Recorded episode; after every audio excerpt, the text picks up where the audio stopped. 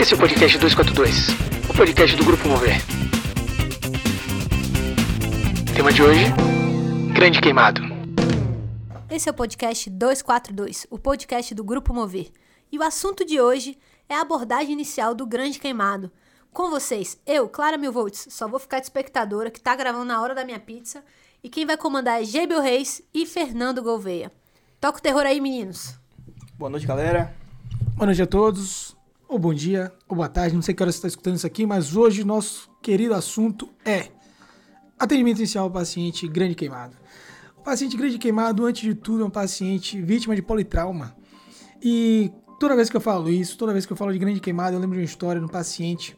Eu estava dando um plantão num grande hospital de trauma em Salvador, ainda era interno. Domingo de manhã, esse paciente chega às seis da manhã gritando, urrando de dor e com a marca bem evidente de uma queimadura do mamilo para baixo. Queimadura por escaldadura, ele chega gritando, aquela agonia, não tínhamos marca disponível, a gente coloca o paciente na pia, famosa pia desse hospital, quem conhece vai entender o que eu estou falando, e começa o atendimento dele e o atendimento inicial de qualquer paciente grande queimado após afastar ele da fonte irradiante de calor, depois de lavar bastante ele, de esfriar bastante o processo, é o ABCDR. Você está dizendo, Gibi, que o paciente grande queimado, na verdade, é um paciente politraumatizado. Exatamente. Como é que a gente aborda o paciente politraumatizado? ABCDE. Se for queda, ABCDE. Capotamento de avião, ABCDE. Voou de cima do jegue, ABCDE. Tem que abordar o paciente com o ABCDE. Não tem jeito. Perfeito. Como é que você faz a abordagem das vias aéreas desse paciente, então? E aí começamos com a abordagem em vias aéreas. Sempre fale com o paciente. Se o paciente fala com você sem nenhum tipo de alteração na voz, ótimo, vias aéreas estão pérvias, o que normalmente não é a realidade no grande queimado, principalmente no paciente com queimadura de via aérea superior. Esses pacientes com queimadura de via aérea, em geral, vão apresentar edema de mucosa oral, edema de mucosa nasal, vibriças queimadas, chamuscadas, chamuscamento também de sobrancelhas, de cílios. Então, esse paciente que às vezes também já se apresenta rouco, pedindo para você me entube, pelo amor de Deus, senão você vai perder essa via aérea. Esse paciente merece ser abordado rapidamente, precocemente, para que a via aérea dele não se torne mais difícil do que realmente já é. Além disso, no ar, em pacientes que temos queimadura associada a trauma contuso, no caso das explosões, sempre procurar se não tem nenhum corpo estranho, se não tem sangue, se não tem nenhum tipo de secreção obstruindo a veia desse paciente. Então a gente abre a boca do paciente, analisa o que tem dentro da boca do paciente, retira o que a gente pode retirar e caso ele tenha estigmas de queimadura de via aérea, entubar prontamente esse paciente. Perfeito, Gibel. É, na nossa experiência, o que a gente traz? Esses pacientes que têm acometimento de via aérea mesmo, na queimadura, normalmente é uma intubação um pouco mais complicada. Uh, a mucosa demasiada faz com que o tubo que a gente utiliza normalmente para intubar esses pacientes seja um tubo, inclusive, de menor diâmetro. Então, normalmente, quando a gente passa um tubo 8, talvez considerar um tubo 7,5, um paciente que a gente passaria um tubo 7,5, considerar um tubo 7. Então, assim, vá preparado, porque essa é uma via aérea complicada. Exatamente. Vá armado. Esse é o recado. E vá precoce. No B, exame do tórax. Toda vez que a gente fala de exame do tórax, palpação, percussão, inspeção, palpação, percussão e ausculta, o paciente grande queimado tem uma particularidade que é o que chama a atenção no exame do tórax. Caso esse paciente tenha grande comprometimento de área torácica por queimadura de terceiro grau, ele merece que seja realizada uma escarotomia essa queimadura extensa em terceiro grau levará a uma dificuldade da expansibilidade pulmonar. Ele terá ela bem diminuída, terá um distúrbio, um comprometimento do tipo restritivo e aí ele não consegue respirar direito. Por favor, faça o procedimento a escarotomia nesse exato momento. Perfeito, Gibel. Inclusive, lembrar que a escarotomia a gente não precisa sedar o paciente, a gente não precisa fazer analgesia para o paciente naquele momento. É um componente, um componente restritivo. Basicamente, a gente vai estar tratando de tecido desvitalizado e tecido morto. Nós vamos fazer as linhas para abrir e aumentar a expansibilidade do tórax desse paciente sem qualquer tipo de, de analgesia local. É para é fazer o corte até a gente encontrar tecido viável, tecido expandível, para aquele paciente conseguir voltar a expandir. E isso deve ser feito prontamente na beira do leito não precisa ir ao centro cirúrgico para realizar. No B ainda, pacientes que têm trauma contuso, a gente sempre abordando dessa forma, faça também a avaliação, pode-se ter sim pneumotórax, hemotórax, qualquer tipo de outra alteração no nosso exame do tórax, devido a esse trauma contuso associado, caso ele exista. Uma coisa que eu gosto sempre de falar, entre o A e o B, e ajuda muito no nosso exame do tórax, existe o pescoço. Não esquece de avaliar o pescoço do paciente muito bem, traqueia tem que estar centralizada, não devo ter estado de jugular. No caso de queimadura em cervical, caso tenha algo circunferencial ou queimaduras que levem a edema importante com comprometimento de via aérea, também não se furte em entubar esse paciente prontamente. No C, aqui chega a parte importante no nosso estudo. Todo paciente grande queimado, ele é um paciente gravemente chocado. Todo paciente grande queimado, ele é um paciente gravemente chocado ele vai ter comprometimento de pele, pulso, perfusão. Ele não terá as hemorragias do trauma, mas pele, pulso e perfusão, o exame estará completamente comprometido. Lembre que esse paciente perdeu a sua capacidade de controlar perdas insensíveis através da pele. E essa perda cutânea levará a uma dificuldade de manter o líquido dentro da derme.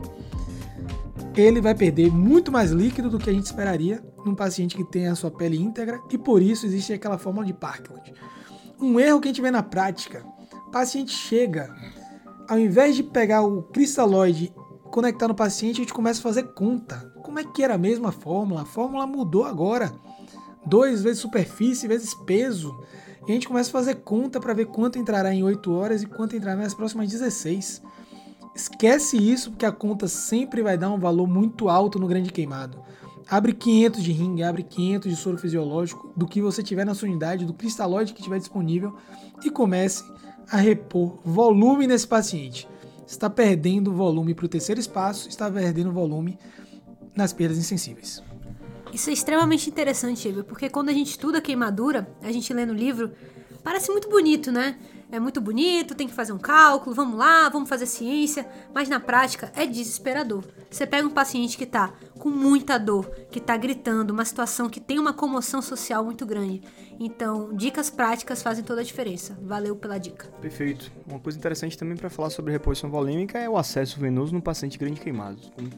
Estamos falando em pacientes uh, com superfície corporal extensa queimada e as áreas expostas, os braços, uh, o pescoço, pernas, locais possíveis de acesso normalmente estão comprometidos. As pessoas às vezes têm medo de funcionar acesso em regiões que estão comprometidas pela queimadura, mas na verdade não. Né? Uh, regiões anticubitais, mesmo na queimadura, o pescoço, mesmo na queimadura, devem ser puncionados. Não é fácil puncionar um acesso no paciente grande queimado. A própria característica da pele do paciente grande queimado, aquela, aquela característica corácea, faz com que a gente perca a referência anatômica para puncionar um acesso. Então, um acesso no paciente grande queimado pode ser sim um desafio eu trago aqui para vocês uh, as opções. Né? O acesso intraósseo é um acesso que pode ser uh, funcionado no paciente grande queimado, sem maiores problemas. A referência anatômica é a referência óssea e para isso não há, não há, grandes mudanças.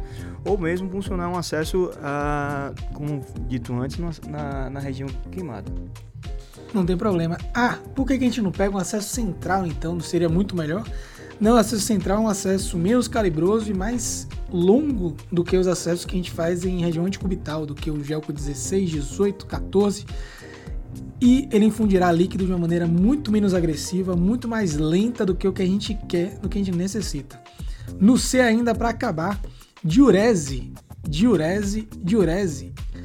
Fórmula de Parkland existe para ser um norte, mas se o paciente não urina, pelo amor de Deus, esquece a fórmula de Parkland, joga esse cristalóide para cima, traz o rim para perto da gente para a gente não perder esse paciente. No D, temos que avaliar o paciente como qualquer outro politrauma, escala de coma de Glasgow, pupilas. Normalmente o paciente estará em Glasgow 15 e terá pupilas normais. Mas nos casos que tem trauma contuso associado, se eu tenho TCE associado, o paciente queimou e caiu de escada, se eu tenho um trauma com mecanismo misto, preste atenção nisso e, por favor, aborde seu paciente conforme tal. Se tem estigma de TRM, que ele venha já transportado com colar cervical.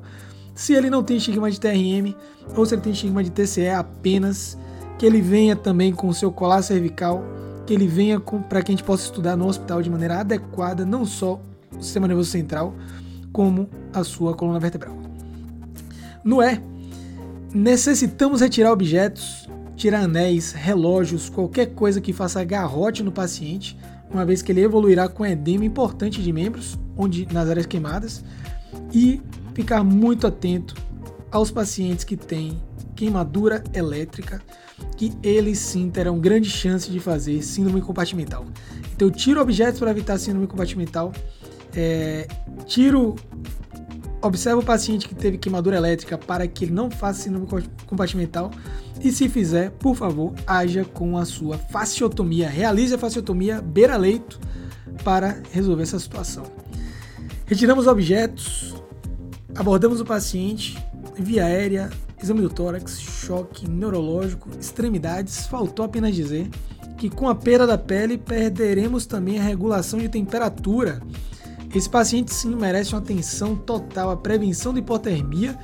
Esse paciente sim, nesse momento, merece ser completamente exposto para avaliar áreas completamente sensíveis como períneo, região interdigital, é, às vezes couro cabeludo, tudo isso tem que ser avaliado precocemente para que haja abordagem cirúrgica adequada. Perfeito, Gível. Só para acrescentar, falar um pouco da sedação e da analgesia desses pacientes. Lembrem-se que são pacientes. Queimadura de terceiro grau ela não dói, mas ela sempre vem acompanhada de uma queimadura de segundo grau importante. Então, esses pacientes, quando sedados, ah, quando a gente for fazer analgesia, tem que fazer analgesia pesada mesmo, tá? É sedar o paciente, colocar ele, o paciente que estiver em ventilação mecânica, em RAS menos 5, para que ele sofra o mínimo possível. Então é importante a gente, a gente diminuir a dor do paciente. Não deve ser prioridade no atendimento inicial, como o Gilber falou. A gente atende o paciente a grande queimado como um paciente vítima de trauma, a analgesia não entra nesse momento inicial. Mas quando a gente tiver o paciente ah, estabilizado, quando a gente tiver o paciente avaliado, aí sim é importante fazer analgesia, analgesia potente para esses pacientes. Lembre que em geral entre o B e o C a gente vai monitorizar nosso paciente com cardioscopia, oxímetro de pulso, PA não invasiva. E aí sim você parte para escolher que tipo de analgésico você fará conforme a hemodinâmica do paciente, conforme o estado geral do paciente, conforme o momento dele. Eu sempre vejo, Jabel, o pessoal falando que grande queimada é sempre morfina. O que, que você acha disso? Morfina é um ótimo remédio, mas tem grande queimado que ele vai precisar é de ketamina com succinil, vai precisar ser entubado e na sequência ele vai precisar de midifenta em dose baixa para ser sedado de maneira adequada. E já que você tocou nesse ponto, e a succinil para esse paciente? Porque se fala muito disso na hora de entubar esse doente. E aí? Excelente pergunta, ainda bem que você largou a pizza e veio participar do nosso encontro. Ah, tava com fome, cara. Você comeu seu hambúrguer antes, minha pizza chegou depois. É, graças a Deus. É, então, assim, succinilcolina, sempre existe essa dúvida, mas o grande queimado não lesou tanto tecido a ponto de jogar potássio para fora da célula e aí aumentar a minha. Não, não existe isso. Não existe isso. O grande queimado é contraindicação para o uso da succinilcolina após 72 horas do evento paciente que agudamente foi atingido, que chega no seu serviço e a gente espera que ele chegue, se Deus quiser, antes de 72 horas no seu serviço, ele deverá ser entubado, poderá ser entubado, sendo bloqueado com succinilcolina. Lembrando, e a gente sempre reforça que sequência rápida de intubação é igual sedativo com bloqueador neuromuscular, e nesse caso, em pacientes grande queimados, dá para se entubar tranquilamente utilizando ketamina e succinilcolina, uma boa dupla, uma dupla de ouro maravilhosa que a gente gosta muito. Perfeito, Diego. Você teve o, o, desfecho desse seu paciente? Não, quando eu passei algum tempo depois, a gente encontrou o paciente estava na, na UTI, é, ainda sedado, entubado, fazendo curativo diário, caso bem complicado, assim, um grande queimado em si, é um paciente arrastadíssimo na unidade de terapia intensiva. Em geral, ele acaba chocando por outros motivos, então ele faz choque séptico normalmente por pneumonia associada à ventilação e cada choque é uma chance a menos do paciente permanecer entre nós. Toda vez que o paciente choca, São Pedro passa do lado do leito, numa vontade extrema de levar ele pro céu. Pô, excelente. Queria agradecer aos meus queridos Gebel Reis e Fernando Gouveia. Foi um prazer ter vocês aqui. Não esqueçam, pessoal, se curtiram o podcast, vão lá na nossa página, dá o like, indica pros amigos pra gente continuar pro, produzindo conteúdo de emergência para vocês, beleza? Arroba grupomove.er, Grupo Mover, nosso Instagram. Valeu!